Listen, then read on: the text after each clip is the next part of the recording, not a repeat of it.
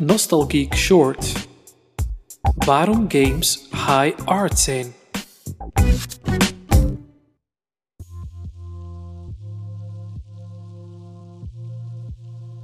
In de afgelopen 20 jaar is het doel en gebruik van videogames gaan veranderen.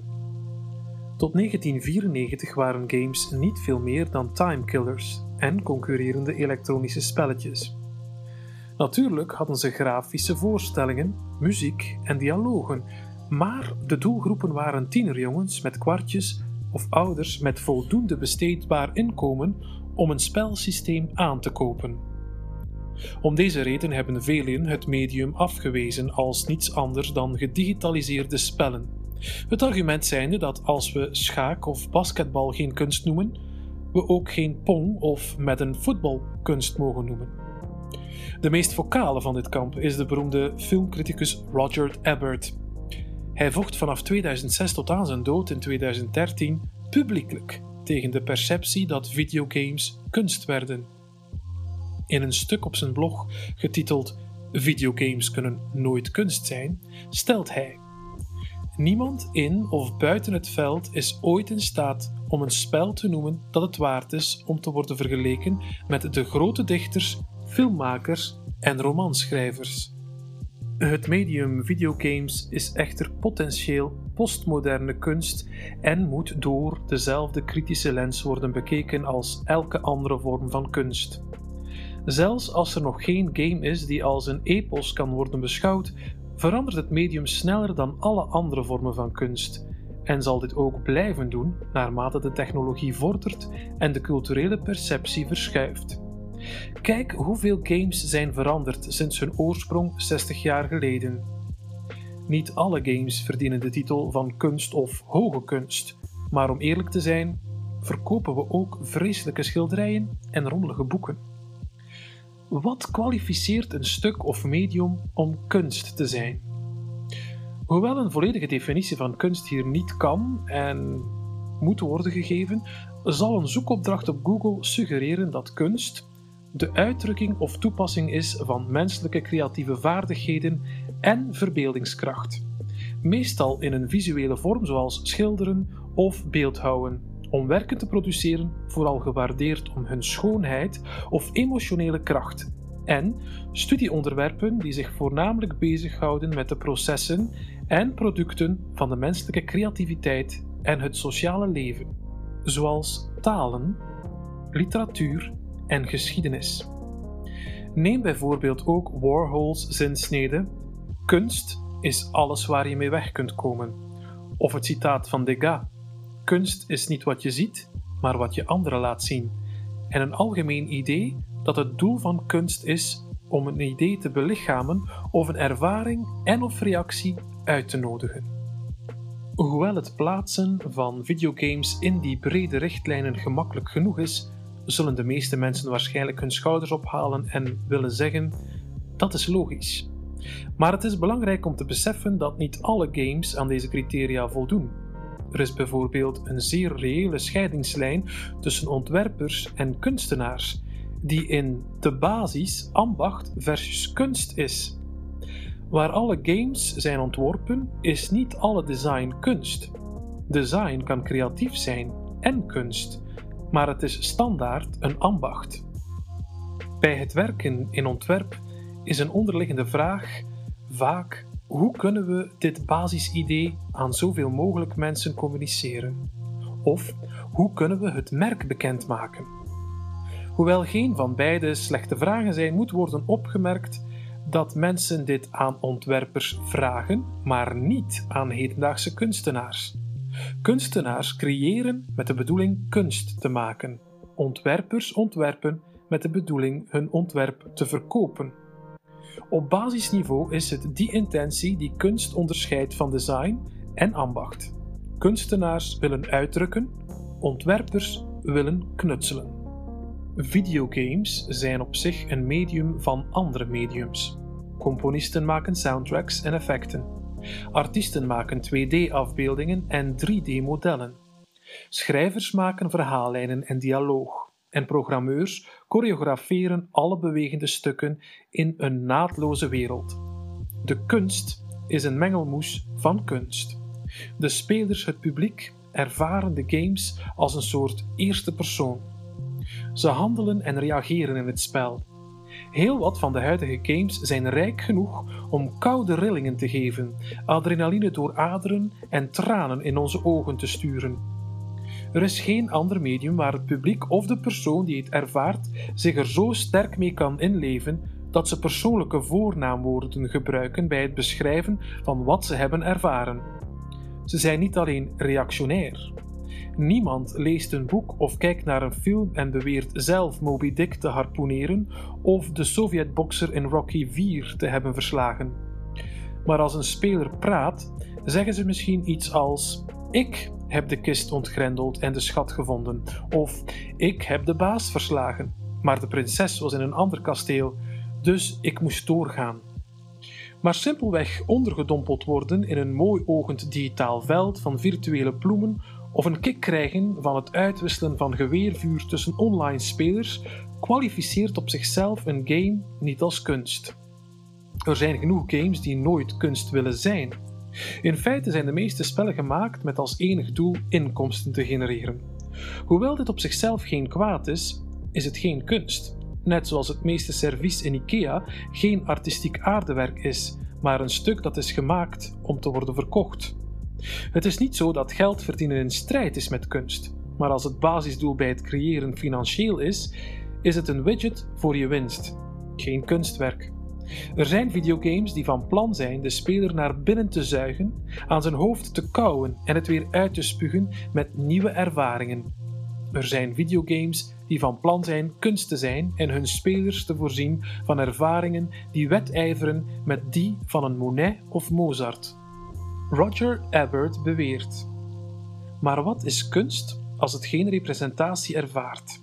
Zijn er binnen de kunstgeschiedenis geen voorbeelden van bewegingen die de regels, punten, doelstellingen en resultaten van de kunstwereld van die tijd omverwerpen? Alle spellen hebben ook regels, hoe rudimentair ook. Je moet bewegen, of kijken, of praten, of op een knop drukken om de kunst te ervaren.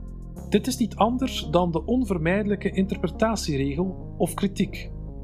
Men moet met alle kunst omgaan door het te interpreteren, zelfs onbewust of per ongeluk. Zelf interpreteren is onvermijdelijk bij het ervaren van kunst. Het is minder een regel en meer een wet. De heen en weer uitwisseling tussen de artiest en het publiek, de ontwikkelaar en de speler is op zichzelf een spel. Het enige dat Ebert doet, is met woorden spelen op een manier die zijn vooroordeel laat zien. Zelfs wanneer hij later zijn verklaring herformuleert om te zeggen dat videogames nooit high art zullen zijn, alleen lowbrow, verraadt hij zichzelf. Hoge kunst is een vage, plastische uitdrukking. Het impressionisme als beweging vernietigde de Franse kunstacademie en schudde het fundament van alle idealen die sinds het Romeinse Rijk tot kunst en uitdrukking werden gebracht. Bijna iedereen schreeuwde dat impressionisten geen kunstenaars waren, maar kinderachtige schilders die onvoltooide werken toonden. Maar tegenwoordig komen mensen massaal naar de sterrennacht van Van Gogh. Het is niet langer schokkend, het is alledaagse en koffieshopkunst. Het is nu high art. En degenen die de impressionisten ten val hebben gebracht, zijn ook hoge kunst. In feite heeft die trend om tegen de stroom in te gaan van de vorige beweging, die eigenlijk al lang voor de impressionisten begon, zijn hoogtepunt bereikt in de postmoderne en hedendaagse kunst, waar de stukken zo extreem en schijnbaar vreemd zijn dat de gemiddelde persoon opnieuw roept: Hoe is dit kunst?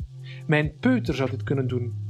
De beweging die kunst deconstrueerde is nog steeds high art en wordt door de man op de straat verkeerd begrepen. Het is duidelijk dat high art niet één concreet ding of andere indicator is van het belang, de kwaliteit of de status van een bepaald medium of beweging. Nu, genoeg van de, de pure theorie. Hier is een praktisch voorbeeld van een spel dat als postmoderne kunst kan worden beschouwd.